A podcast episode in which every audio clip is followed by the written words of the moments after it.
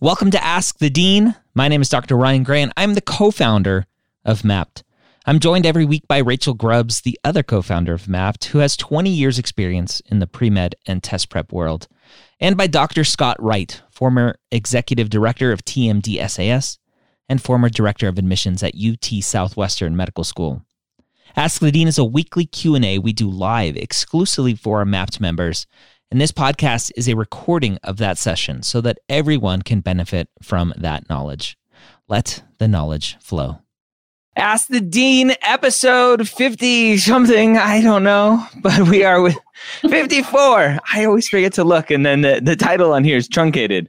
Uh, we are with our first Monday of the month live uh, for the public to consume. Ask the Dean is a special Facebook live stream, typically uh, Facebook live stream that we do for our Mappd members. We are the Mappd team, Dr. Scott Wright and Rachel Grubbs. Rachel Grubbs, you are my co founder of Mappd. Hello, how are you doing? Indeed, I am your co founder and I'm great. I love Ask the Dean. I love Ask the Dean as well. And I am with Dr. Scott Wright, who is uh, the man of many talents, uh, former director of admissions at UT Southwestern, retired executive director at TMDSAS, and now our VP of academic advising at Mappd and and soon to be supervisor of our new advisor who we will introduce next week. I'm excited to do that. so, yay. Uh, these are all recorded. They all go up to YouTube afterwards. So have no fear if you can't stay the whole time. Uh, you can go watch this one as well as all of our past episodes. Even though we record these typically every Monday, again exclusively for, exclusively for our Mappd members, we do publish uh, the archives to YouTube for public consumption, as well as put them out as a podcast for everyone to listen to. The format of this is just an open Q&A, so come play with us ask your questions in youtube. That's where we're pulling our questions. I'm streaming here to instagram live as well. I won't be looking at questions here so come join us on youtube either at premed.tv or mappd.tv uh, we'll talk about Mappd a, a, in a little bit. Let's go ahead and start answering some questions. Yeah All right, first question. Of course, where my camera is, I can't see the freaking question, so I'm going to move the camera. Sorry, Instagram Live people. Uh, we'll we'll get you set up again in a second. Some schools say that they want less than five letters, but our school committee packet includes seven letters. Is that okay? Otherwise, how would you recommend handling it, please? There's always lots of confusion around letters and then committee letters or packet letters from the committee, and, and typically the answer is your committee letter is the letter, and don't worry about anything else. Mm-hmm. Right? Don't worry about minimums, maximums. The letter is the letter. It trumps everything. Mm-hmm. Don't worry about it. Agreed. Five, seven, eight, 10, 12, 15. yeah. Five, seven, eight, 10. Exactly. All right. I got I got to figure out a place for this. Uh, what is the truth behind everything in by Labor Day is on time rule, please? Is having everything complete by the end of August considered on time? Thank you. I don't know this rule. Anything by Labor Day. I, I know you're not supposed to wear white after Labor Day. I don't know anything else. now I've never heard that. I, have never heard that r- rule. Uh, I, I, I, I, I say um, you want to be early, and early, in my view, is defined as sometime in June, early July, uh, have everything complete if possible. Mm. Uh, so, you know, I, I, have never heard this Labor Day rule, so I, yeah. I don't know. Yeah, and just for those who don't understand what we're talking about, it, it all comes down to rolling admissions. Rolling admissions means medical schools the majority of medical schools here in this country, in the US, look at applications on a first come, first serve basis offer interview seats on a first come, first serve basis, and then typically will offer acceptances based on those people who they've interviewed. Mm-hmm. And so if you are applying early, theoretically, your application has the chance to be reviewed before people who are applying later. And there's some some guesses and some theories that standards are a little bit looser to begin with, and then they get tighter and tighter and tighter and tighter as there are less and less seats available. And I've had conversations, and Scott, obviously you were the director of admissions at a medical school. I've had conversations with with committee members who are like, I had an amazing application on my desk, but they applied in October, and I just I didn't have I didn't have a, uh, uh, an interview spot for them. And if they would have uh-huh. applied two months earlier, they would have most definitely gotten the interview invite. How, how does that look on, on your end? Yeah, I think that's exactly right. I think that, you know, it's, it's, it's an issue of probabilities because uh, the probability goes down as the season goes on because the, the number of interview slots is finite. And so once those interview slots start filling up, then your probability goes down. Uh, it's just a simple issue of mathematics, really. Yep. And uh, and so you want to just get get your um, application complete and uh, in in the mix of those decisions as early as you can. Yeah. What's the the potential theory with interviews going virtual last cycle? Probably a large percentage being virtual this cycle hopefully some sort of hybrid in the future. What there's there's some discussion or some theories from students that oh they're going to have more interview spots because they're virtual. Mm-hmm. you, is there any credence to that? I, I, don't think so. My my view would be it, it's an issue of faculty time yeah. and uh, and of uh, the the ability of the committee to uh, to review applications. It doesn't matter if it's virtual or it's in person. It, it's the same committee. It's the same interviewers, uh, their time, and so the logistics uh, don't change radically when things go virtual.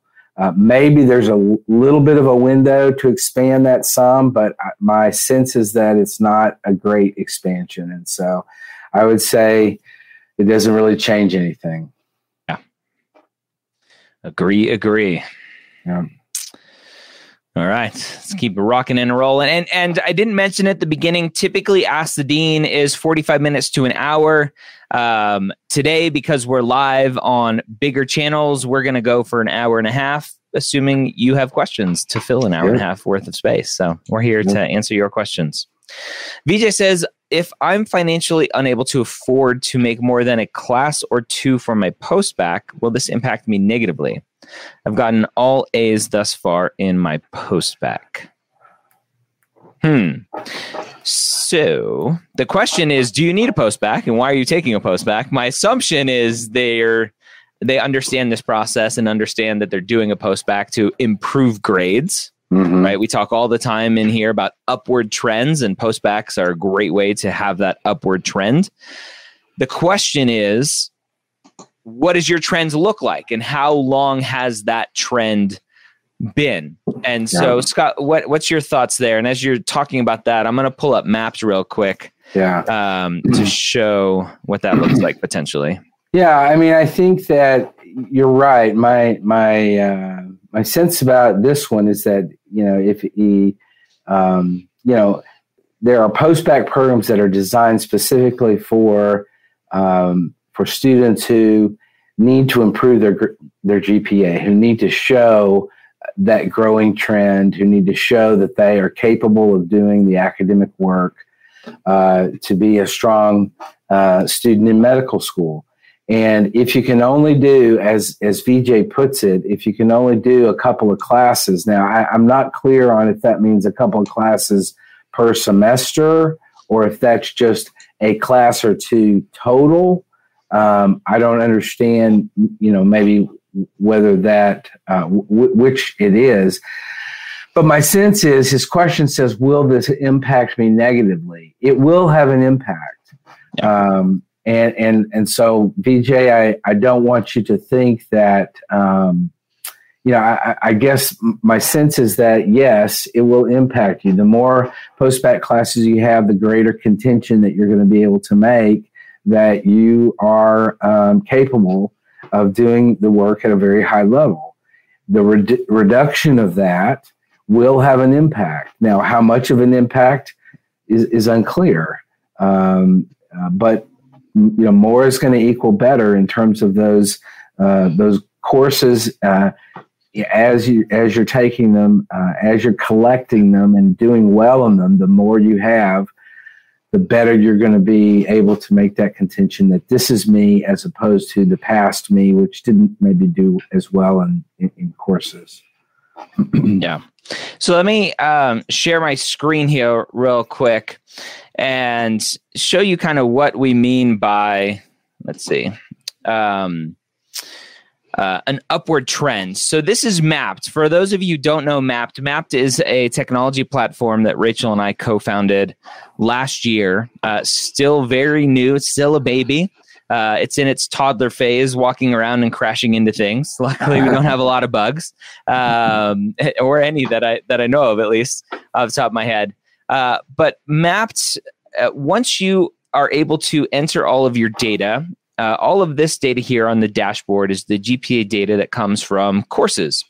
And so you can enter all of the courses you've taken at all of the different schools you've gone to. And we have a database of over 4 million courses from close to 2,000 schools at this point uh, to try to get as accurate of a representation of courses as possible. And once you enter, once you enter in all of your courses and grades, then you can start to see what your GPA looks like. And fortunately or unfortunately, your transcript GPA, especially if you've gone to multiple schools, and even if you've gone to one school, doesn't always reflect what the medical school GPA will be.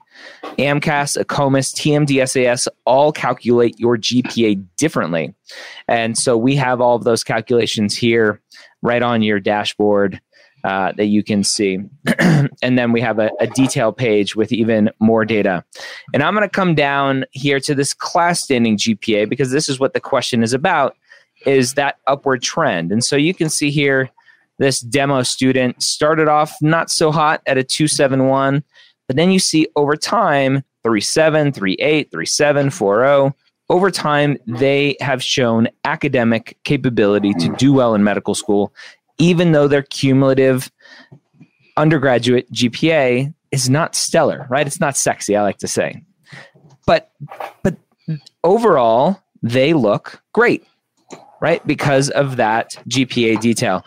Scott, when when you were director of admissions at TMDSAS and uh, not director of admissions, when you were executive director at TMDSAS mm-hmm. as well as dean of admissions at, at, T, at uh, UT Southwestern, talk about the discussion over how to view GPAs when when you were in charge of going okay this is how I want to look at a GPA because this is what tells me the best uh, the best picture of a student. How would you have those discussions? Yeah, we would amongst the committee members. You know, we would show a similar graph to to what Mappd uh, shows, and uh, it would it would show us uh, those trends. And when when the admissions committee would would view a trend that was clearly a, a rising trend, uh, then it gave the committee a lot of encouragement uh, that this is a student who is capable of doing the work and has really is really showing. You know, the the, the interesting thing about it is many committee members uh, on these admissions committees they were in the very same shape. They didn't do well their freshman year, maybe even their sophomore year. They struggled to to to you know improve, and uh, and so they could relate to that. And I think that's one of the things that the the GPA graph, s- such as what we show in Mappd, uh, really helps to visualize that that those trends and the, the the rise and the fall of the GPA uh, to be able to see it graphically makes a, a huge difference, I think. Uh, it brings it to life in a way that I think the committee members can really appreciate and, uh, and, and, and understand in a much more uh, realistic way. Yeah. Awesome. So, again, what you saw was Mappd. I'll show you a little bit more. We do have uh, a coupon code for you. Um, or promo code 30 days free to try at mappd.com. Normally it's a free two week trial. Uh, use the 30 days free and you can get a free 30 day trial. And after that, it's $7.99 a month or 79 a year to use Mappd. And, and our vision of Mappd is that you are using it from day one. If you're a freshman in college, a sophomore in college, if you're a non traditional student, as long as you have figured out that you want to go to medical school and in two weeks or three weeks that you want to go to PA school, you should use Mappd today. Uh, it'll track your activities, it'll track your test scores, it'll give you feedback on the data that you are putting into it. It has a customized roadmap specific to your timeline based on when you say you're going to start medical school or PA school. So that's Mappd. We'll have some more uh, a little bit later as more questions come up that we can show you about Mappd. Huh. Great. All right. Let's get back to more questions. Got lots. Awesome. How does admissions committees, how do admissions committees look at postbac just aim for disadvantaged students? I have no idea what that means. Ex- Sorry, Omar. Try asking again and we'll see if we can help. Yeah, I don't understand that. Hi, I'm an American studying at an international university. Ugh, it always crushes me when I when I see I this. I uh, I'm a crisis text line volunteer, so I do have clinical experience. However, that's my only option. Will it be enough? So, this crisis text line volunteering has kind of shot into the limelight with COVID 19 because Mhm. a lot of a lot of quote unquote traditional clinical experiences were canceled uh, or just not allowed basically from hospitals and clinical sites. But being a crisis text line volunteer you're typically at home you're on the computer you're responding to text messages coming in from people going through different things in their life.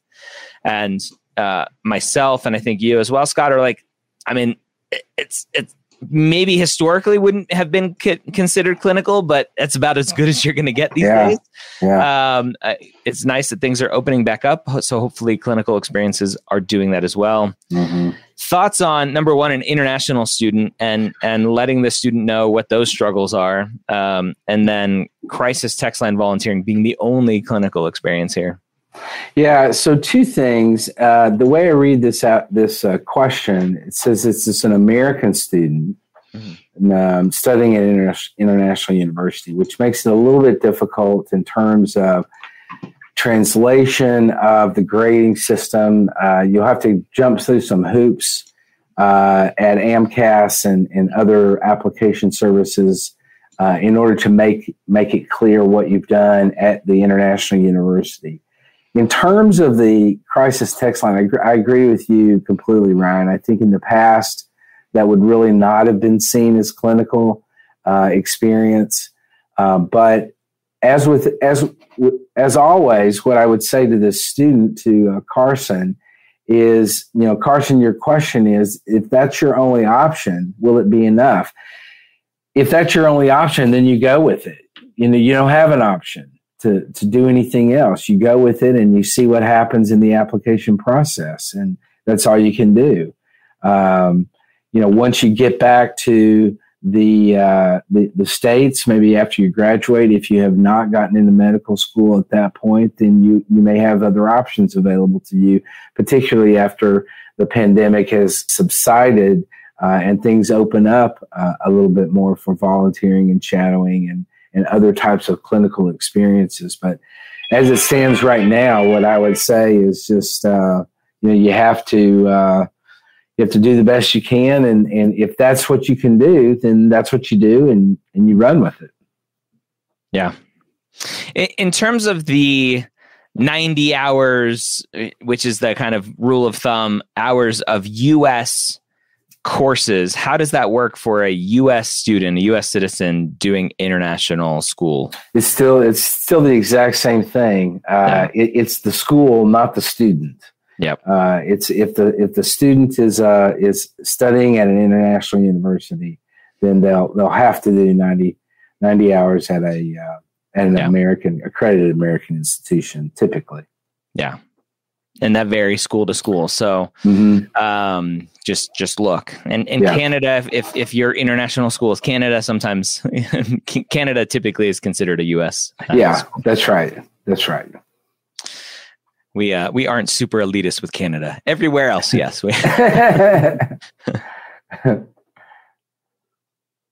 We, You're muted, Oh, Rachel. you're muted. Oh, that's fine. I was being snarky anyway. I said North American in the most limited and incorrect definition of the word. Yes. there you go. Right. All right, next question. Hi, I have a question regarding the screening process at some medical schools. Do some schools screen out based on certain GPA, like 3.0 or MCATs less than X, Y, or Z? Dr. Scott Wright. Um, well, I, would say this is very school specific question. Yep. Uh, most schools do have some um, numerical screening methods. They may be very low because honestly, there will be applications come in with a cumulative GPA of a 1.7 Yep. uh, or a 2.1 with no upward trends or anything Yep. Present. And uh, you know, so when they when when medical schools get applications like that, or you know, or maybe they'll get an MCAT score of a you know a, a 484 or whatever. Yeah. And, uh, and and you know, so there has to be at some point some floor uh, that says we are not going to go below this floor. Now, there's there's you know, so 3.0 GPA you're going to get reviewed at most schools, uh, particularly if there's a, an upward trend, uh, if there's you know some issues there that that it's very clear. Uh, but I, I would say most application are going to get some level of a, re- of a of a personal review, but there will be some with really low, low, low scores that it, it's just logistically not possible to to spend a whole lot of time with those applications. Uh, where I'll chime in here because this question always the comments get flooded with anecdotes. Uh, anecdotes are exactly what they are, right? They're personal stories, and everybody always has that. Well, I know at this school, this one new admissions advisor says. Um, my rule of thumb with these kinds of cutoffs is they're not always public, and Mhm. they vary school to school, year Yep. to year, adcom to adcom. So, like, I mean, Priya, I definitely respect what you're asking, but the rule of thumb I want to provide to everyone is don't think about it too much. Apply where you want to go and be Yeah. hopeful. Yeah. Because even if your your friend or someone in this chat is swearing, well, I know for sure at the school in my state that they have a cutoff of 3.0, maybe when Priya applies next year, that won't be true anymore. Like, Yeah. let's not shoot ourselves in the foot. Let's not say no before a med school says no. Now, obviously, money is a factor. So if a school does publicly post a cutoff, you may want to regard it. But if they don't say, I wouldn't. I wouldn't start playing those guessing games. I, I want to highlight this this note from Haley here. Highly recommend Map for everyone. It will help you become a lot more organized too, which will benefit you beyond your application. Thanks, Haley. Yeah. Yeah, that's awesome. it. Thanks, Haley. And that since she said that, I'll remind everyone 30 days free is the code if you want to try Mappd for a month instead of the regular two weeks. Yep. All right, let's see what's And then you next. can come hang out with us every Monday. Right, not just the public ones. right. Okay. Non traditional graduated this year with bachelor's in nursing. Will medical schools accept the clinical hours I did in the hospital during my bachelor's as clinical experience? Super common question. Mhm. Uh, and, and there's always a lot of fear around, well, it was part of my school, so does it count? I think it's great Mhm. clinical experience. Yep. Yep. hmm I agree. Now, the, the problem that nursing students typically run into is from a prereq standpoint. Yep. Yep. because the nursing school prereqs typically don't meet the qualifications for med school prereqs. So even if you took chemistry, biology, physics and nursing school, those very likely don't meet the threshold that medical schools want, and you may need to retake those. So that's really Yeah. the thing to look at. Yeah, this this is especially true for any allied health program, whether it's nursing or radiological technician training or whatever. Um, you know, even though you took anatomy and physiology in nursing school, or you took micro or whatever, uh, those typically are not going to count toward uh, the prerequisites for medical school, they may not also count toward your science GPA, your BCPM GPA, uh, because they were focused uh, med- uh, nursing school uh, courses. Uh, they they uh, likely won't uh, count in that mix. Yep. hmm be graduating in three years. Perfect person for Mappd. But with COVID in my first year, I was unable to do many activities. I'm now a medical assistant and doing research. How would my sophomore and freshman year gap look? I tell most freshmen don't even bother doing activities. Just learn how to be a good student first, yep. because there's a yep. big there's a big gap between high school, typically high school level work, and then college level work, and then obviously mm-hmm. a much bigger gap between college and medical school.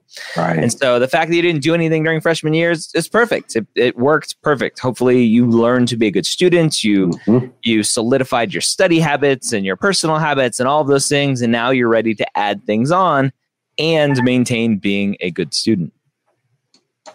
Agreed. All right.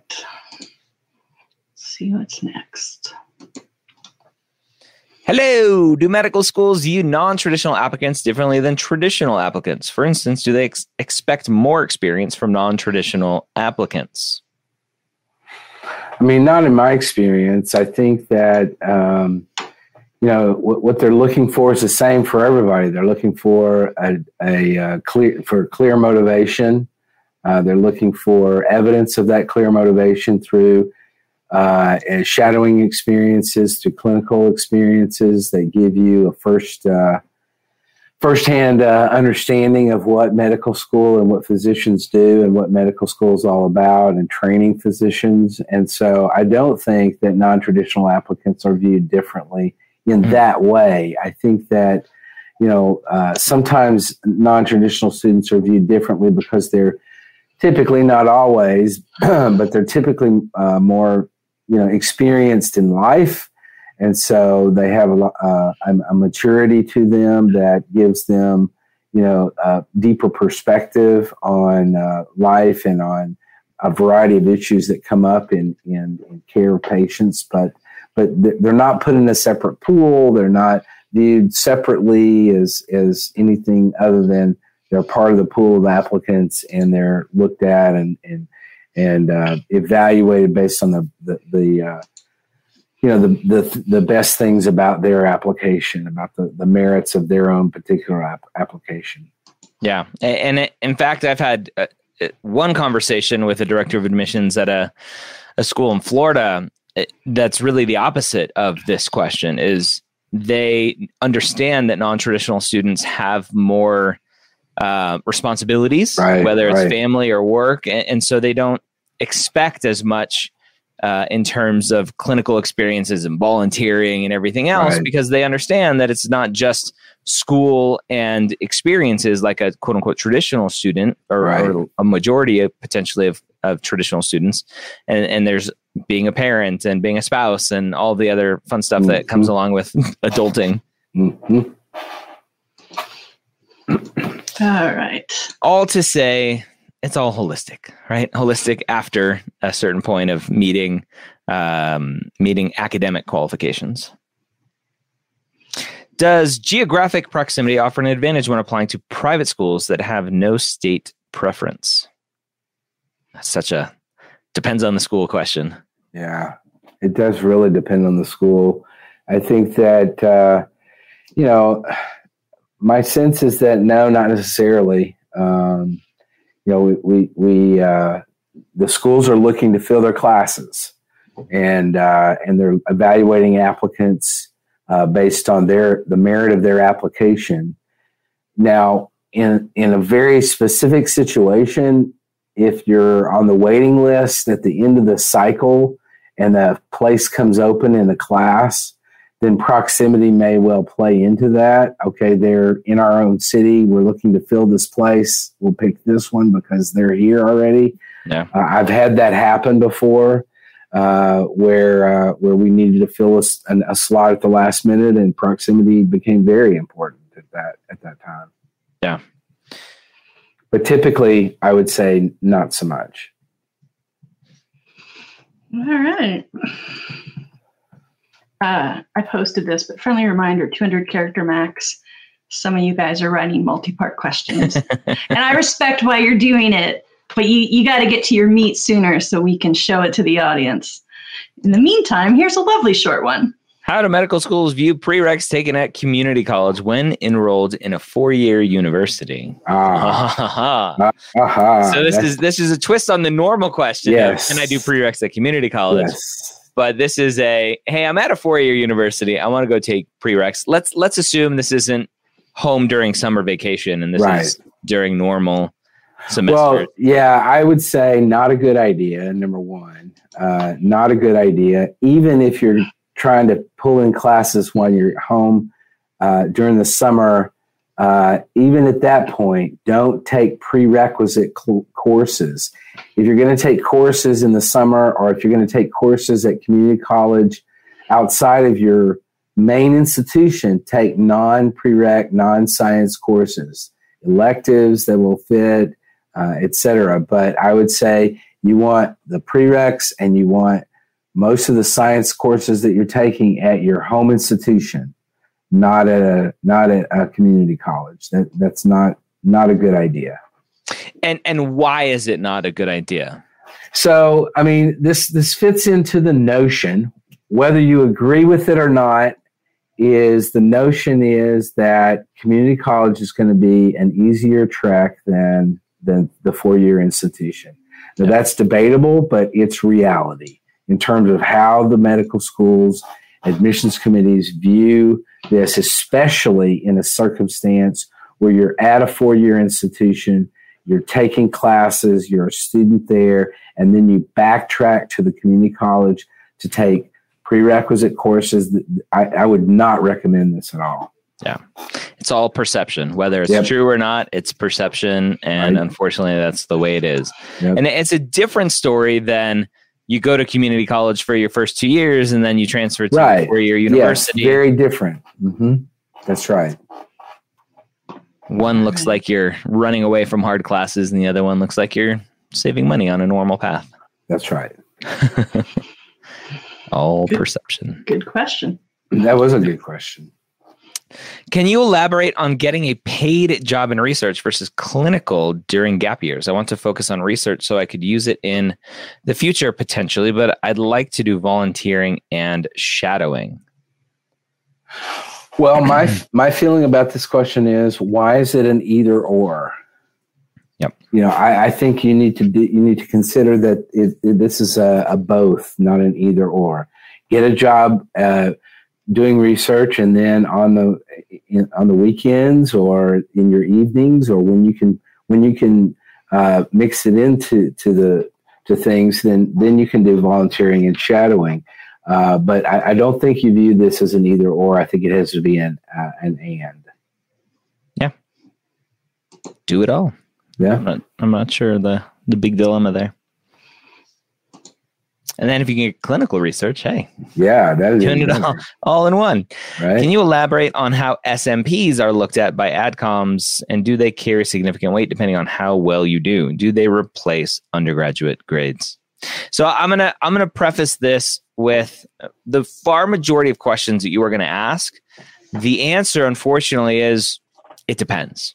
It depends on the medical school. Every medical school admissions committee is going to have a different algorithm in, in terms of how they're going to look at your GPA, your undergraduate GPA, your undergraduate post-bac GPA, your SMP work, your your other kind of traditional graduate coursework. Does it does a 4.0 in an SMP replace a 2.0 undergraduate GPA? The answer is it depends. it depends. And unfortunately, that's the answer because there are roughly 200 medical schools in this country Mhm. and 200 different sets of committees made Yep. up of multiple people making these decisions, figuring out what is best for them for their school. Yep, that's exactly right. And, And- you know, the the issue with the SMPs, which which stands for Special Masters Program, if you don't know that already, uh, is that they they could carry significant weight, uh, depending on how well you do. Uh, yes, um, however, uh, it depends a little bit. I, in my estimation, it depends on the experience that the that the medical school has had with that particular program. Uh, if they've had students come from that program uh, that have done well, then, then that's going to be a good thing for, for you in, in terms of that special master's program. So it does. It, it depends on a lot of different factors as as to how how that may play into uh, your uh, uh, the decisions related to your uh, application. Mm-hmm.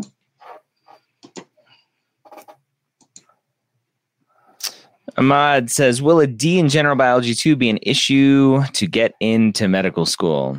Well, mm. a D is not passing. It's typically passing for your institution, uh, but, but C minus or lower is typically not passing for medical schools. So you'll need to retake it uh, and just continue to do well. One bad grade, two bad grades, three bad grades typically won't kill you in the end as long as you are showing that those early, hopefully early bad grades uh, were a fluke and just some some learning pains, some homesickness, whatever it may be. And now you've learned how to be more organized, be a better mm-hmm. student and studier, and all that fun stuff. Yeah, I, I mean, I think that's the real key, Ryan, to to this whole question is there has to be some deep reflection here as to why you made a D in general biology too. Yeah. Uh, th- there needs to be some understanding, recognition of what happened and how you're going to uh, move forward and improve your study habits, improve your ability to uh, to focus in the classroom or engage or whatever whatever your issues were. Uh, you need to do some deep reflection on on why that occurred and, and how you avoid that. Yeah, and and speaking of reflection, I hear a lot from students, and this question comes up a lot because a lot of secondary essays will ask if you've received less than a B minus or less than a or C or worse on a on a course, tell us about it. What happened? And that reflection is important. And I talk to a lot of students who are working on their application and they go, I don't remember what I did two years ago, what I did three years ago when it, they're working on their activities. And so we've purposefully built into Mappd because we believe that your application is so much more than your stats. It's about who you are and how you're reflecting on your journey that everywhere in the application you have the ability as i click into a course here you have the ability to add some reflection. And so if uh-huh. this was a bad grade then reflect on it right? What happened here? If it's a good grade reflect on it. What happened here? Yeah. um, same thing with your mcat scores. When you when you're taking a, an mcat practice test reflect on it. I woke up pissed off for some reason. I had bad dreams. I had a nightmare, whatever. Um, reflect on it so that you can keep track of everything that you're doing. And it'd be fun to add little emojis next to this too. at, at a glance, see that. Um, and so reflection is a huge part of your journey. Uh, we have your activity tracking in here as well. And so on a weekly basis, on a daily basis, come in here, add your dates, add your hours. Uh, we'll keep track of all of that so that you don't have to and then reflect. Well, what did this mean to you? What did the day mean to you? What did the week mean to you? Mm-hmm. And, and, really ask yourself those hard questions so that when, when it comes time to applying, and we have a whole application kind of simulator in here, when it comes time to applying, when you're working on your your work and activity section and you come here to a new draft and you go oh this is for whatever activity my emt activity then you can you can go back and we'll add some better abilities to look at what you've written before. Uh, that's not in here yet, but you can you can reflect on all of that. And again, 30 day free trial, uh, 30 days free at mappd.com. Indeed. All right. Let's see what's next. I'm currently working on my secondaries and was hoping to get some guidance on a failure question. Should I write about academics? Ah, so I talk about this a lot. Um, yep. Scott is is in my mind the recommendation that I typically give is when you're asked about failures, uh, don't talk about academics, don't right. talk about the MCAT, because what right. they're looking for is personal growth.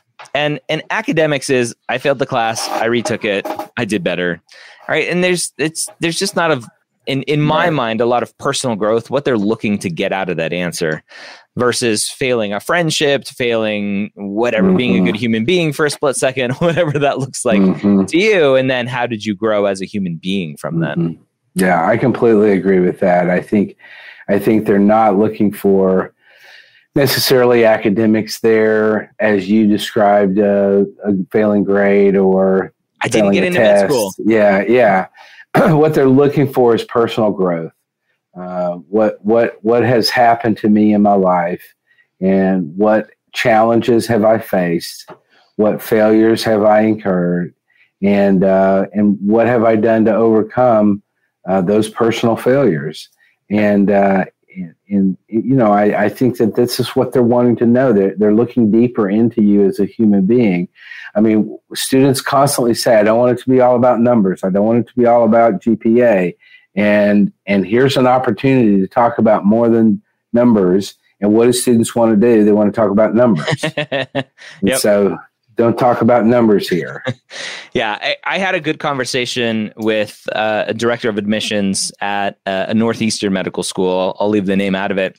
Um, at that conference that you and I met at Scott mm-hmm. um, in mm-hmm. Toronto, and it really was a, a question of if I have two students with similar stats, I'm looking at all of the intangibles beyond that what have they shown me in terms of resilience? And this is where a failure question potentially comes in. And if one student, and this kind of borders on, I, I talk frequently about trauma porn and, and how far is too far with some of these questions. Um, but if if one student says, "Hey, look, I, I am an immigrant to this country we had 10 family members living in a, in a one bedroom house or whatever and, and, that's not mm-hmm. specifically a failure type response but just adversity in general mm-hmm. right mm-hmm. Um, and and the other student says well i lost my state championship hockey game i'm like mm-hmm. one potentially shows hey this student's been through the ringer already right and and my hope is that once they get to medical school and they hit a wall because everyone hits a wall in medical school because it's it's hard that they've shown me already through some of these stories that they're writing about in their secondary that I, it gives me confidence that they're going to be able to be resilient again. Yeah. Right. And and a story about losing a hockey game or yeah. getting a, a D in a class or an F in a class, it's like, well, is that really resilience that I can bet on in the future? Right. That's right um, I agree with everything you said. I also sort of uh, feel I have mixed emotions around this question. I mean, the example you just gave is perfect um, in terms of hardship is different depending on how how lucky your life is. Yeah. Um, if you are someone who is privileged by however you define privilege, and you haven't had those kinds of hardships, it doesn't mean you can't get in. Correct. Um, but um, when we talk about intangibles that's the kind of stuff that does matter is mm-hmm. it's not that someone's being rewarded for having had trauma it's that they've proven that they already know how to overcome it yep. um, and if you've been lucky enough that you haven't had a lot of trauma to overcome um, like without trying to be a bummer like don't worry it's coming. Everyone don't, always, don't go chasing it. Yeah everyone everyone's gonna get some eventually. Um, some some more than others. Yeah um, but um, and and some that's invisible you know? Yeah, sometimes yeah. people who might look privileged by however you define privilege might be carrying some burdens that aren't obvious right? So it's not that, a good yeah. idea to start playing that comparison game. Um, right but yeah, what I would, what I guess I would say to someone in that position, because you know, like when Ryan was saying that, I thought, you know, is there someone out there who's heart is sinking, thinking, "Am I in trouble now because I've been blessed with a great life?" No. Um, make sure you're getting your clinical. Make sure you're not just trying to rely on your stats. Right? right. Prove that you are up for the experiences that are coming. That's um, right. But but yeah, don't don't sweat it. I mean, and may, maybe go thank the people that raised you if you've been that lucky. yeah. Um, all right, let's move on to the next one. I just wanted to pause there, and we, we love everybody, not not just the people who've been through hardships. Wanted to yeah. make sure to hit that point. All right, this is a common one. Would an MCAT retake in August be too late for this cycle if everything else is good? Oops, wrong one. Um, can, can I give my timeline spiel? Yeah. Yeah. So, and I, I need to do a blog post on this because I, I give this spiel like twice a week normal time frame for an application, right? Applications open up in May. TMDSAS you could submit May 17th this year. Mm-hmm. AACOMAS you can submit immediately. And AMCAS, you have to wait typically until the end of May, beginning of June. Historically, we say June 1st submission date for, for AMCAS. Now, TMDSAS has a processing delay of a week, two, maybe more, depending on the volume of applications that are coming in before schools see that application. Uh, AACOMAS typically has a very fast verification process. I, I, got a message this morning from a student in, on Instagram saying, My application was verified in five days, including the weekend. Is that normal? I'm like, Yep, that's AACOMAS. They, they're pretty quick. Uh, AMCAS is the outlier that they typically take for sometimes up to eight weeks, depending on the time of the cycle. Medical schools will start to see applications again, TMDSAS kind of end of Mayish, and AACOMAS mid June, AMCAS end of June is when they start to see those applications when they're first available to the schools in the application cycle. Then the schools will send out secondary essays, uh, secondary applications to students. For the far majority of students, it's automatic, no screening, no no verification of stats or anything. Students get secondary essays, applications. The students send those in. We say, hey, it's about two weeks, maybe turnaround time. You're looking at the end of June ish, roughly. TMDSAS is a little bit earlier in terms of timeline. AACOMAS is a little bit earlier uh, a little bit later than TMDSAS, but a little bit earlier than AMCAS in terms of timeline. But let's talk AMCAS because that's the far majority of students applying to medical school. Medical schools can historically start to get applications back kind of beginning of July, right? Uh, maybe very tail end of June, beginning of July, they're starting to get applications, the secondaries in. Now the question is are the letters of reckon? Is your MCAT in? And is the admissions committee ready to start reviewing application? Scott's what, what's happening end of June, beginning of July? The, the prior yeah, bring, cycle. Yeah, right? they're bringing in the, the current class. Yeah, the prior cycle yep. is is now matriculating, yep. and you're getting last minute dropouts because a student is like, oh, never mind. I want to start next year. I want to defer. Can you do that? Oh, I got my dream offer uh, acceptance uh, two days after their school started. I'm bailing on you. See you later. And so the admissions committee is busy filling in, backfilling these last minute spots. Yep. And what's the last thing they want to do typically is go right into another application cycle. Right. So they go, okay, yeah. this is our vacation time. We're going to put our feet up for a week or two. And so you're looking kind of mid to late July, beginning of August, by the time schools are like raring to go in terms of a next application cycle. And so when we talk about MCAT timelines, if you take it at the end of June, you get your score back at end of July, that's kind of when admissions committees are ramping up for the next application cycle anyway. And so if you add more time onto that, that's just a matter of your comfort level with rolling admissions, knowing that the later you wait, the less interview spots are available. Mm-hmm. And so, can you take the MCAT in September, get your score in October, be interviewed and accepted to medical school? Absolutely. Yep. It's it's not ideal. It's not recommended, but it happens. Yeah. Uh, and so the the longer and longer you wait, the the I would say the less your chances are. And you should take the MCAT when you're ready. Yes. It's always that, particularly when it comes to the MCAT, it's always that balancing issue between am I ready to take it and the timing of the application and when yeah. it's going to be complete. So you want to you want to balance those two out so that uh, you know you you you're able to to to to meet your goals. But yeah, absolutely, Ryan. I agree completely with your your timeline. All right. Again, just a, re- a, reminder for people watching on Instagram. I'm not looking at you. I'm not looking at your questions. Come over to, to mappd.tv and ask on YouTube. That's where we're pulling questions. Yep, we got a lot there. I have to turn my head sideways to look at those questions. uh, Carrie asks If I list, list a physician I shadowed in my activities, is it okay to mention their name in my personal statement when I explain my shadowing experience? Sure. I think it's great to do that. I think it personalizes it. And, you know, I, I get a lot of uh, personal statements where they say Dr. L or Dr. S or Dr. G or whatever.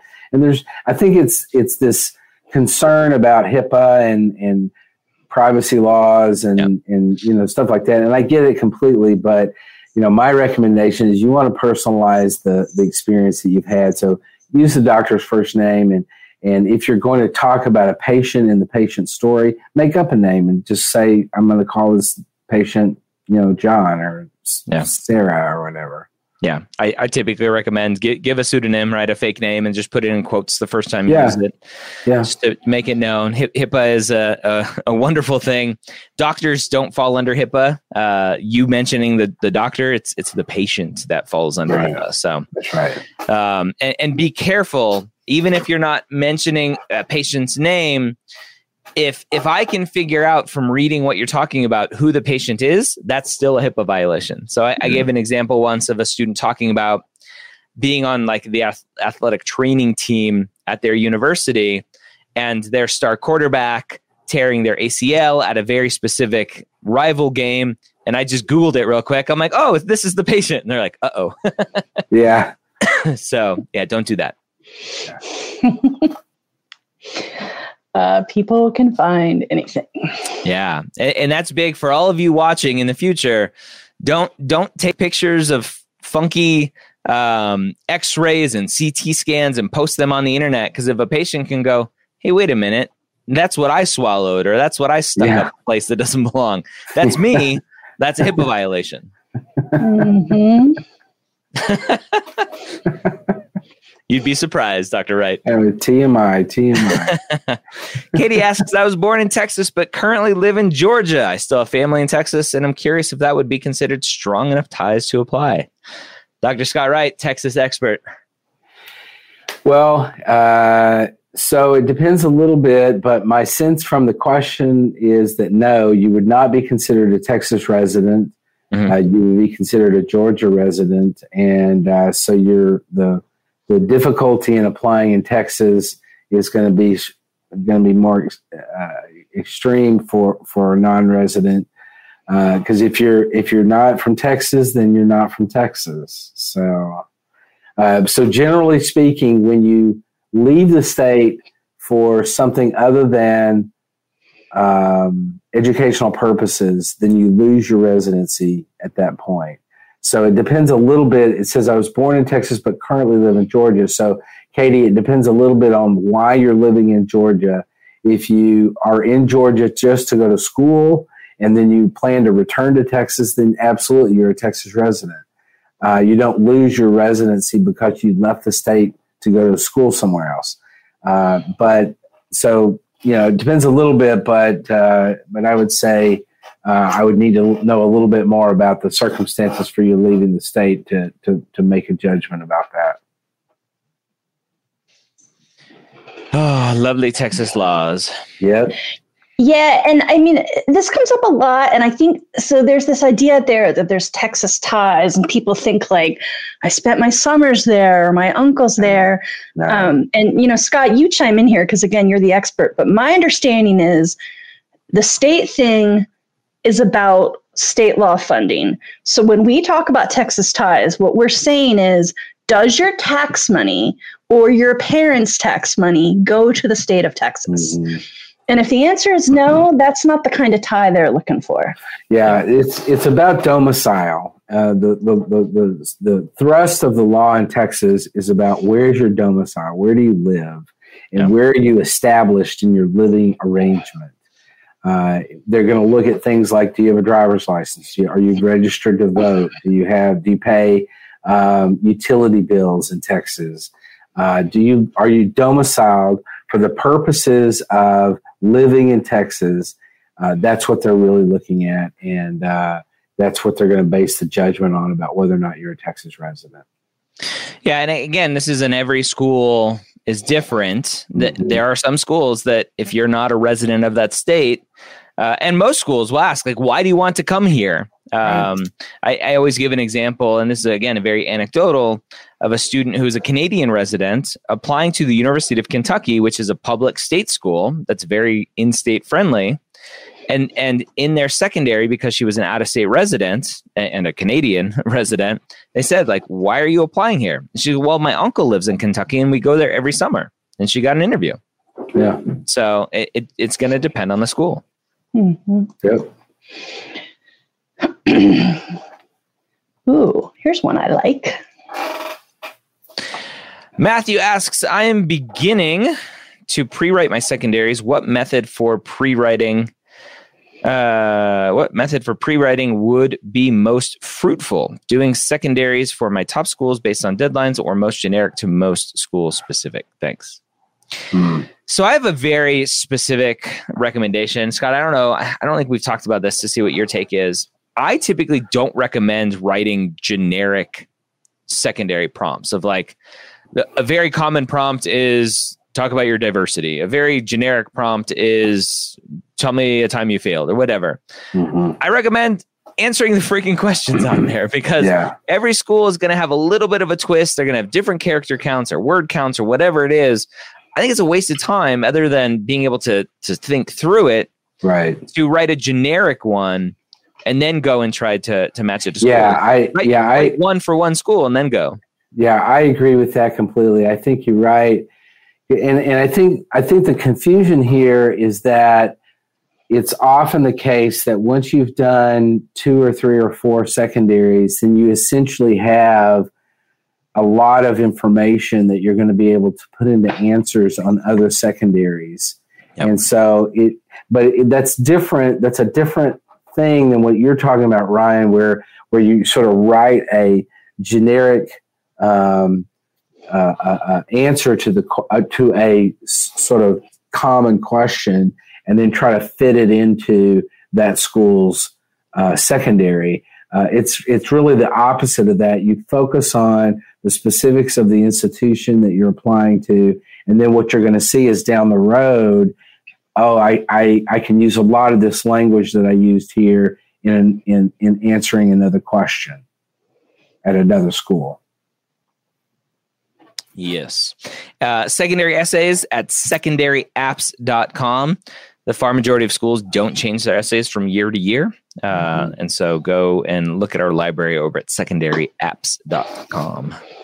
So getting back to the to Matthew's question, so we sort of said we think you should do it by the school. Yep. The other kind of part of his question is sequencing. Um, now, uh, deadlines don't really apply in secondaries, I think, in a traditional way, right? It's more about the sooner you get them back.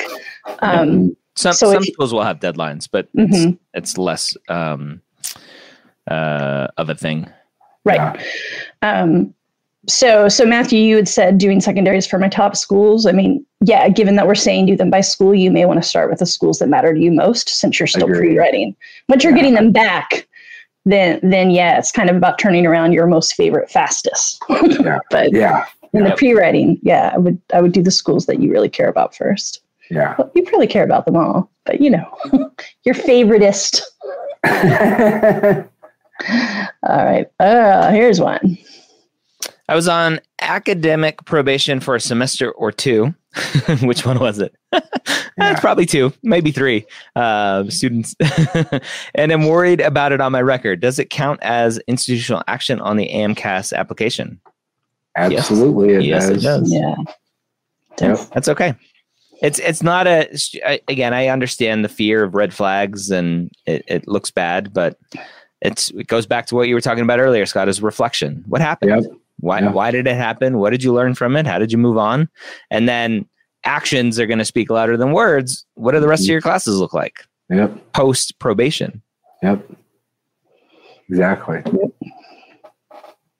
Yeah, ac- academic probations later in an academic career are much more harmful and partic- potentially need to uh, the the student needs to go do a postbac or something to to show um, that uh, the the cliche time heals all wounds. Yeah. Um, so, Yep.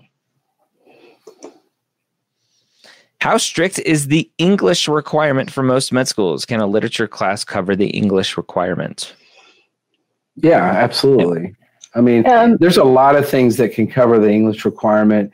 Uh, writing intensive courses in in other departments can often, at many med schools, cover the English requirement. So, yeah, you don't have. It doesn't have to be grammar or whatever. It can be Yeah. a lit class or a, or a writing intensive honors class or whatever, some, something like that. Uh, currently for Mappd we're doing a rescrub of our med school database both to make sure everything we have is current but also expand and one of the things we've been trying to review and standardize is requirements and the most again you know varies med school to med school but the most common language that med schools use is not the word english but the word writing intensive Right. so, I mean, some literature classes are more about reading and discussing, but presumably your literature class is a lot of writing.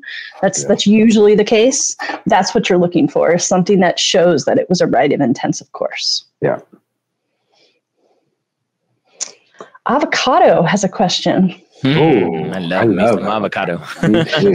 I- it's so sad. I, I grew up in Southern California, and our neighbors had a beautiful avocado tree that that overhung our driveway and dropped avocados. And I didn't eat avocados when I was a kid. It was Oh, you missed I- I didn't- out. I didn't develop that palate until later in life, but I'm Yeah. making up for it now. Uh, is research experience necessary if I have over 5,000 hours of clinical experience? Is So this- research experience necessary? Question mark. Full stop. Yeah. Yeah. Yeah. this, this comes uh, back to a very common uh, kind of algorithm that students try to, to to put together of if I have this, I don't need this. If I have that, then I don't need that. If I have this, then I need less of that. If my GPA is this, I don't need this MCAT. I, and and Yeah. it's just like, where are you getting this from? Yeah, yeah, yeah. It doesn't. Uh, it doesn't really work that way. Is research experience necessary? Question mark, as you put it, uh, Rachel. And no, the answer is no. At, at the majority of medical schools, research is not is not a necessary component of an a, of a successful application. Uh, you know, now the problem is, I think, as Ryan you indicated, is that this smacks of you know checkboxing uh, you know, I, oh, I, got, I got this, so I checked that box. I checked this box, but I don't have to check this box if this two boxes are checked, Yeah. or whatever, whatever, whatever. And uh, don't don't get into that that playing of that game. Yep, yep. Uh, speaking of game playing, no disrespect to this person, but it's probably time to talk about how stats don't matter as much as you think. it's, it's another welcome to another round of stats don't matter. Brought to you by Frank. I think I even have a banner. Let me see if I can find it, Ryan, while you're starting to answer this. Frank asks, I have a 4.0 GPA, congrats, and a 5.6 a 506 MCAT, congrats. Oh, wait, where'd it And I lost the question. Because I was so busy showing my banner. There we go. When I look at the MSAR and the range of MCAT for accepted students, I'm wondering if I am competitive. Yeah, a 506, if you look at the MSAR, y- you'll go hide in the corner and cry because the MSAR makes it look like everyone has a 516 and above. Yeah, uh, and it's just super sad. Um, the average, the average for matriculants into medical school, uh, actually, I'll change that language. I, I think it's accepted students to medical school, not matriculants to medical school. Um, for AMCAS is a five eleven point four, I believe. Mhm, TMDSAS is right around the same spot, mhm, and a COMIS is about a 504 plus. mhm. Um, and so a 506 is not that far from a 511. And if that's the average, well, guess how you get an average? You get scores less than that, you get scores higher than that, and they Right. all average together. That's right. So I would encourage Frank to apply. Definitely. Yeah. Yeah. The answer is always a higher MCAT score helps, a higher GPA helps. Um, but yeah, don't don't look at stats because they can get scary. And Obviously, with some good self reflection and self awareness, to know Scott, like you mentioned, a 1.9 and a 480 on your MCAT, not going to do it. Right. But a 506, contrary to uh, what a lot of people will say, is is decent score. Yeah. Absolutely. It is. It's higher than I got.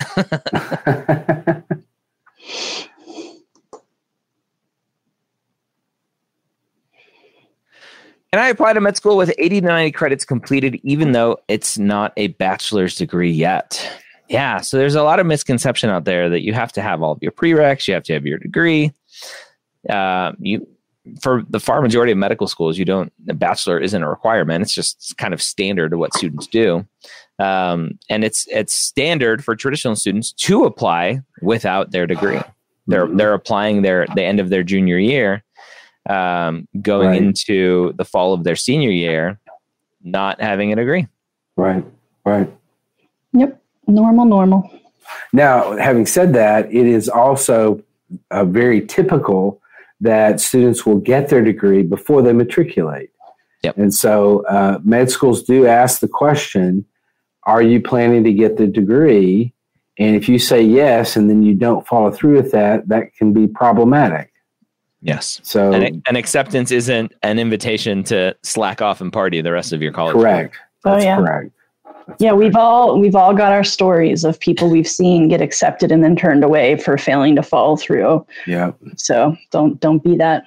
Be ye not so stupid. Uh, all right, uh, I'm going to pick one of these. I'm seeing a lot of questions about the importance of testing, so I'm going to just pick one of them to kind of represent everybody. With STEP going past, no pass, and many schools last cycle not even looking at MCAT, do you believe that stats will become less and less important in admissions? So I'll give you my hope. my hope is that in four years uh, or five years, we get some data from some of these schools that ultimately did accept some students without an MCAT. And uh, we'll get some data that I will think that, that I'm predicting will show that there's no difference in how they performed in medical school with how they performed on step one and step two. Mhm. Uh, unfortunately, the, the pass no pass is uh, more for residency and not necessarily medical school admissions for step one going pass no pass. Mhm. Um, for residency, my assumption is that all of the weight is just going to shift shift to step two right.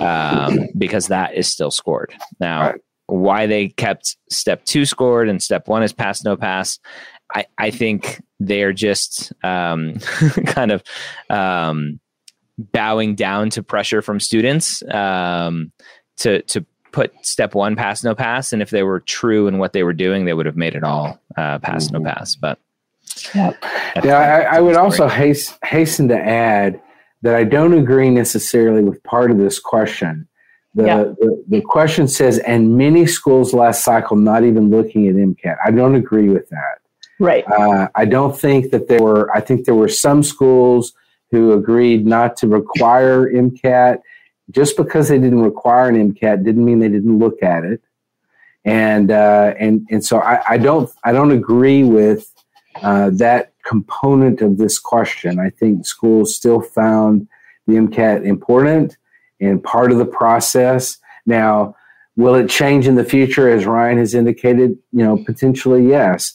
Uh, but under the current system, under the current structure of, uh, of of things in the United States, MCAT scores are going to be required, and they're going to be looked at, and they're going to have a, a weight in the process Yep. for the foreseeable future. Um, yeah, and this has been a big question in other areas of education and career, right? Like SAT and ACT are going away in California. Um, te- standardized tests are not perfect, right? Inherently, by them being standardized and humans are not standardized, there's always going to be a problem. But for any educational career, particularly one that isn't as where it's important that the quality is high, you know, with doctors, it's so important that we have really well trained doctors some form of high pressure, high stakes testing will always exist. Yeah. Um, so, you know, if STEP goes to pass fail, if MCAT starts to play a smaller role, something's going to come forward instead. Um, so, I would just say for anyone listening, um, make your peace with it because testing is part of your life. Testing is part of your life. For good or bad, it is. Mhm. Le- learn to do some breathing. Stay cool. Some Lamaze. Obviously, I meant meditative breathing. Oh, that's the. Lamaze is a form of that, actually. All right. Uh, good question from Allie. If I have a large chunk of clinical volunteer hours at one place, 2,300 plus hours, do I need to leave and find another place to diversify? no.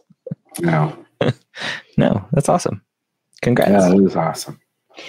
Yeah, I mean, I understand where that question is asked, right? Because we have had a couple instances where someone has had clinical experience that was highly specialized. Mhm. Um, so I don't know if all of your hours were with an ophthalmologist, for example, you might want to consider getting something that's a little bit more general. Um, but having 2,000 plus hours is excellent. I mean, Yeah. that's that's fabulous. You've been really putting in the time. Yeah. All right, here's a quick Here's a- technical one. My particular program grades differently. Normally, a 90 is an A minus, but for me, it's a B plus. Is there a way for me to change or explain this when I turn my transcripts into AMCAS? So here's the good news. This is the one case where AMCAS takes care of you. Yep. Uh, Yep. They know what schools you go to. They know what the grading skills are. So you enter it just like it's on your transcript. Yep. Um, and this is actually something on Mappd that we're working on. We have the ability to convert your grades into all three applications if you're using pause, letters. pause, pause for one second. What you What? said there contradicts what you said. If you if if this student enters it exactly as their transcript, their transcript says B plus, but it should be an A minus. Uh, oh, I thought they were saying 90, like they're on a zero to 100 scale. No, I, I I, read that as I'm on a zero 100 scale. They're saying that's a B Yeah. plus. Then yeah, they enter it. Then they enter it as a B plus. yeah. they enter it whatever's on their transcript is what they're Exactly. Yeah. So so if you Google AMCAS grade conversion, AMCAS Mhm. has a whole worksheet Yep. that says if you're in this grading scale, do this. If you're this grading scale, do this. If but if if your grade is B plus, your grade is a B plus. Yeah. Unfortunately. Yeah. Uh, sorry. Yeah. I read that as I'm on a zero to 100 scale. Yeah. I got it. But yeah, the rule of thumb is regardless of your grading scale, just enter what's on your transcript. Yeah. That's Um, right. What I was starting to say is in Mappd, we can't yet accommodate zero to 100. Hmm. So we help you convert those. Um, but that's coming. It's on the to do list. Yeah. Um, okay.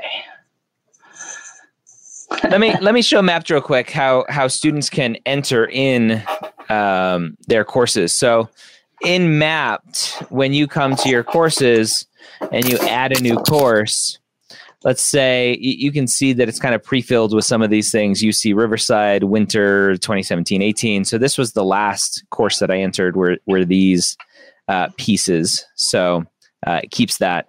And then let's say I took biochem. So I start typing biochem and I find uh, biochemistry of macromolecules. Yeah, that looks right.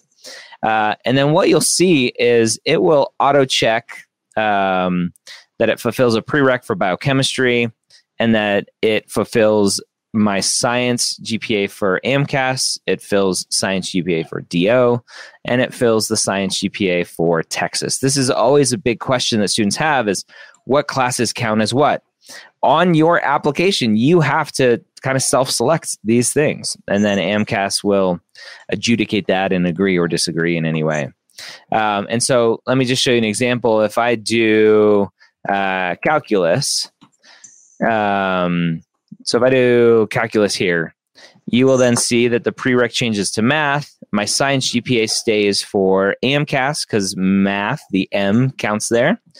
It goes away for the DO application because math doesn't count as a science course on the DO application, and it still counts as Texas. And so uh, this is how you enter your your grades inside of Mappd. Um, and if you enter something like a C minus, let's do a C minus here. Uh, let's say I got four credits, uh, and I click save. What you will see is um, once I close that, and I'll go find my calculus course. You will see that there is kind of a little warning here that says, "Hey, your grade may not fulfill this prereq if you're counting on it because a C minus doesn't fulfill prereqs for most schools."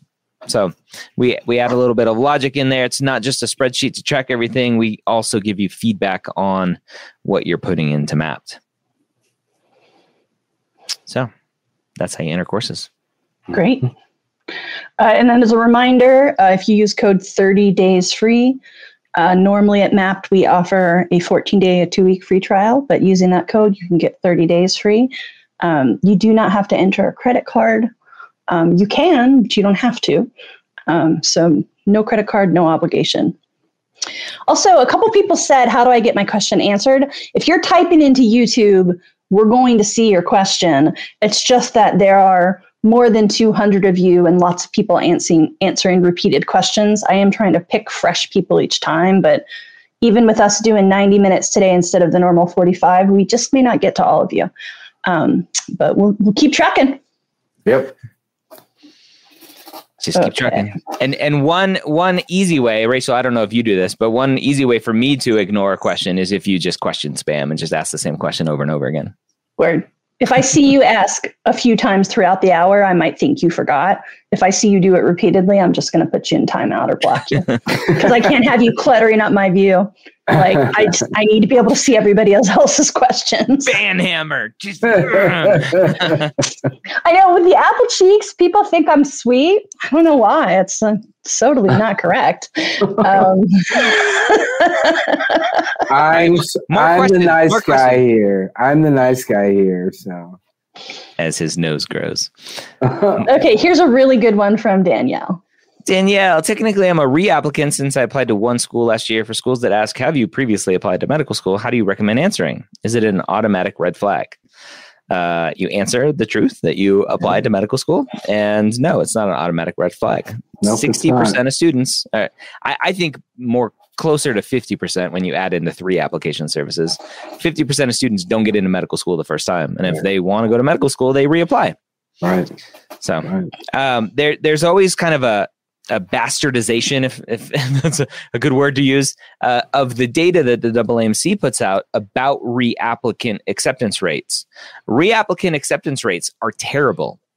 And students translate that to mean being a reapplicant is bad. And you can't you can't determine that from a number. You, you don't know what caused that reapplicant to not get into medical school that next time they applied it's not you can't you can't just assume that it's because they're reapplicant. My hypothesis is they were terrible applicants the first time. They didn't do any self reflection. They didn't ask any questions about how to fix their application, and they applied with the, the same crappy application the second time. Hmm. Uh, and so you got to do some deep work on why you didn't get in the first time. And medical schools will ask you that of kind of what did you change if you're a reapplicant um, to see if you've done that reflection and work. Yeah, uh, I have a banner for this one too. Correlation is not causation. Yeah.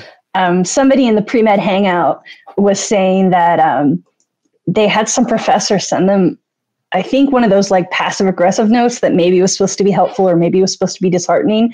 And he cited some fact without giving the source about low acceptance rate for people over 40. Oh, I saw that. You know, I, I, was, I, mean, it just burns me. Luckily, that person was also burned. So as opposed to disheartened was, was correctly angry.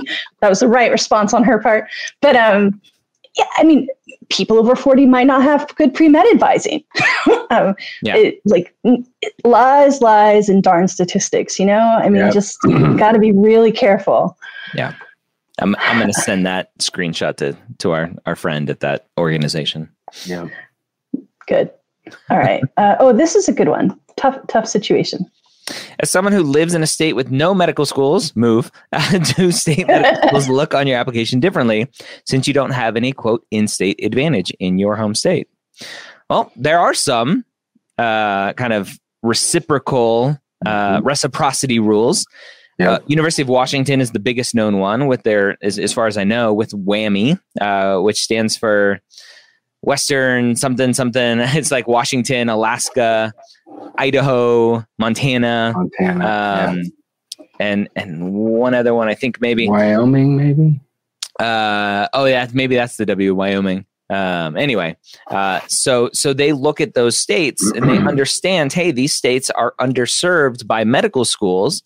We understand that they still need students. And so they have a very specific program where students can do some of their training in their home state, but they're officially University of Washington students. Mhm. Um, so it's just a matter of what state are you in, what are the states around you, and and reach out to them and say, hey, do you have any sort of um, uh, uh, reciprocity, understanding, whatever? Do you look at me differently because because I'm a an orphan over here? right. Yeah, I think sometimes that even happens um, just for parts of state, right? Doesn't El Paso have a little reciprocity with just a little bit of New Mexico? hmm hmm Yeah, so sometimes just those border counties will get to be counted. Yeah. Yeah. All right. What is some advice you have for an incoming sophomore in university? Number one, sign up for Mappd. Yep. Uh, number two, hopefully you have already proven that you are a good, strong student. You've done well in your classes. And number three, go out and start adding on some activities onto your plate and as much as you can handle. Um, add slowly, Tit- titrate up, as they say in the chemistry lab, and uh, and and just continue kicking butt. Mhm. Yeah.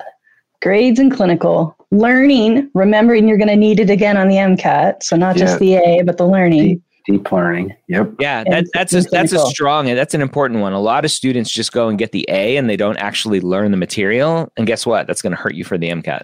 Yeah, it is. Doing well in the MCAT starts with doing well in your classes, not just getting Yeah. the A, but understanding the material. Yeah. So learn, very- learn long term studying, not cramming. Yeah, it's very possible to make an A in a class and not learn a whole hell of a lot in that class. I mean, I've done it. Uh, I mean, we've all done it. Yeah. um, I resent the accusation. well, Ryan hasn't done it, of course. All right. Question from our friend Yoti. Is this clinical experience or not? Helping patients set up their patient portal and explaining benefits of using it. No other duties, paperwork, just uh, but just have to do this in the clinic inpatient unit.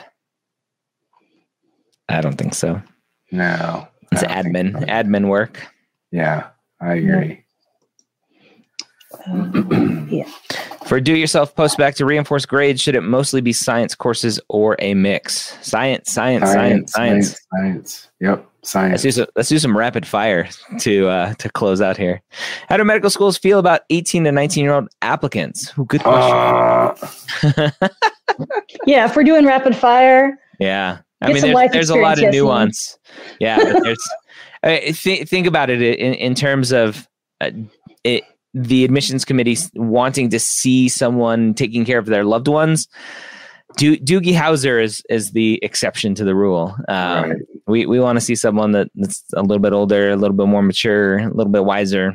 So that Yeah. definitely could come back to bite people, students who are trying to rush through this process.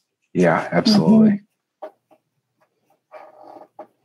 let's see.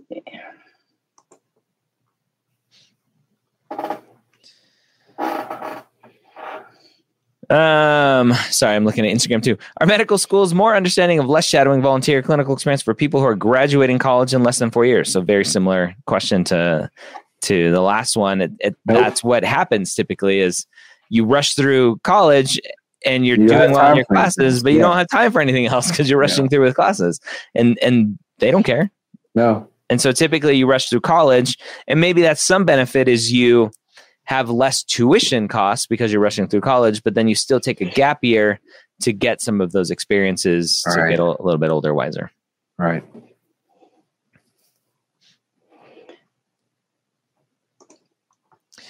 Is it okay to retake courses Bio One and Chem One that's been five to six years and you feel you forgot the foundational knowledge needed in order to take the second level? It's Yep. perfect reason, Yep. Absolutely. Even if you've done well. Yeah, that's right. And by the way, oh, go ahead. No, all right. I was going to say big shout out to our LGBTQ plus uh, listeners and, and viewers for uh, Pride Month. Want to just say happy Pride to everybody. Happy Pride. Happy Pride. I saw um, there's a Lord of the Rings person I follow on TikTok, and he's got Éowyn, I am no man, you know, when the woman kills the big bad monster. Yes, yes. And now this month, I am man no man is in rainbow color. And like I usually try not to get given to like the corporate rainbow, but I'm like, man, it's a one man business. I think I got to buy it. So you guys might see that on me in the future. future, ask the dean. Yeah. All right. Uh, so this one isn't so short, but a lot of people have asked it, so I want to represent it. Do you recommend bringing up mental illness, depression, anxiety in primaries or secondaries, or would it reflect poorly? Mm. So Jesse's asking that. Uh, I've said a bunch. Um, tell your story. Uh, right. You have to tell your story. If it is integral to you wanting to be a physician, it's probably going to come up somewhere, maybe in your personal statement. Um, but you have to tell your story. And on the flip side, if you tell your story and a school rejects you because of it, you don't want to be at that school anyway. Right. Exactly. Yep. Um, agree with that. So, uh, for Jesse and anyone else who's interested in learning more about mental illness in medicine, Logan Noon and I did a session on this at um, National Pre Med Day. So that's on mappd.tv if you guys want to watch it. Um, and one of the sayings he said that I just thought was so smart was tell about scars, not open wounds. So if you're going through it right now, you may want to consider holding back. And again, not to not to belittle your own problems or to hide them, but you want to think about telling the story in a way where it's clear you're through it. So yeah. if it's if it's still an open wound, maybe it's not time yet. But if if it's a scar, if you're you're proud of that scar that you've healed, then yeah, yeah. Be, be yourself, be authentic. That's uh, that's excellent. Yeah. All right, seven twenty-eight. One more. Um, one more. Quick. One, one more. One more. Can't find it. Okay. no pressure. I'll be starting med school in about a month. Woohoo! Any important tips I should keep in mind? Take Sleep. care Sleep before yourself. Yeah, absolutely. Yeah. Got, Sleep, you got to take care Sleep. of yourself. Yeah. And and um, congratulations, Ram, for getting into medical school and starting medical school. This is yeah. this is awesome. Good for you. Uh, I'll do a final reminder. If you have not tried Mappd, you can try it. Use the code 30 days free to get a whole month of no obligation. And uh, yeah, if you're if you're a Mappd member or a Mappd trialer, then we do Ask the Dean every week. So it's public once a month, but every week for people who are in Mappd.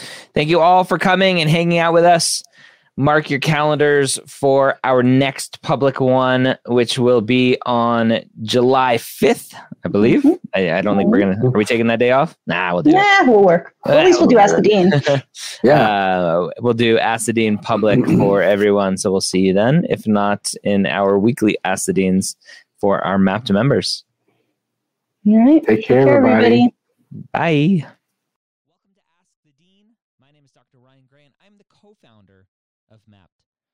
Joined every week by Rachel Grubbs, the other co founder of Mappd, who has 20 years' experience in the pre med and test prep world, and by Dr. Scott Wright, former executive director of TMD SAS and former director of admissions at UT Southwestern Medical School. Ask the Dean is a weekly Q&A we do live exclusively for our Mappd members, and this podcast is a recording of that session so that everyone can benefit from that knowledge. Let the knowledge flow. This is Dr. Gray again, closing out. I hope you learned something from our session today. If you haven't yet checked out Mappd, I invite you to try it for free for two weeks by going to mappd.com slash podcast. Track and navigate your journey to medical school using the only tool like it for pre-meds. We'll see you next week here on Ask the Dean.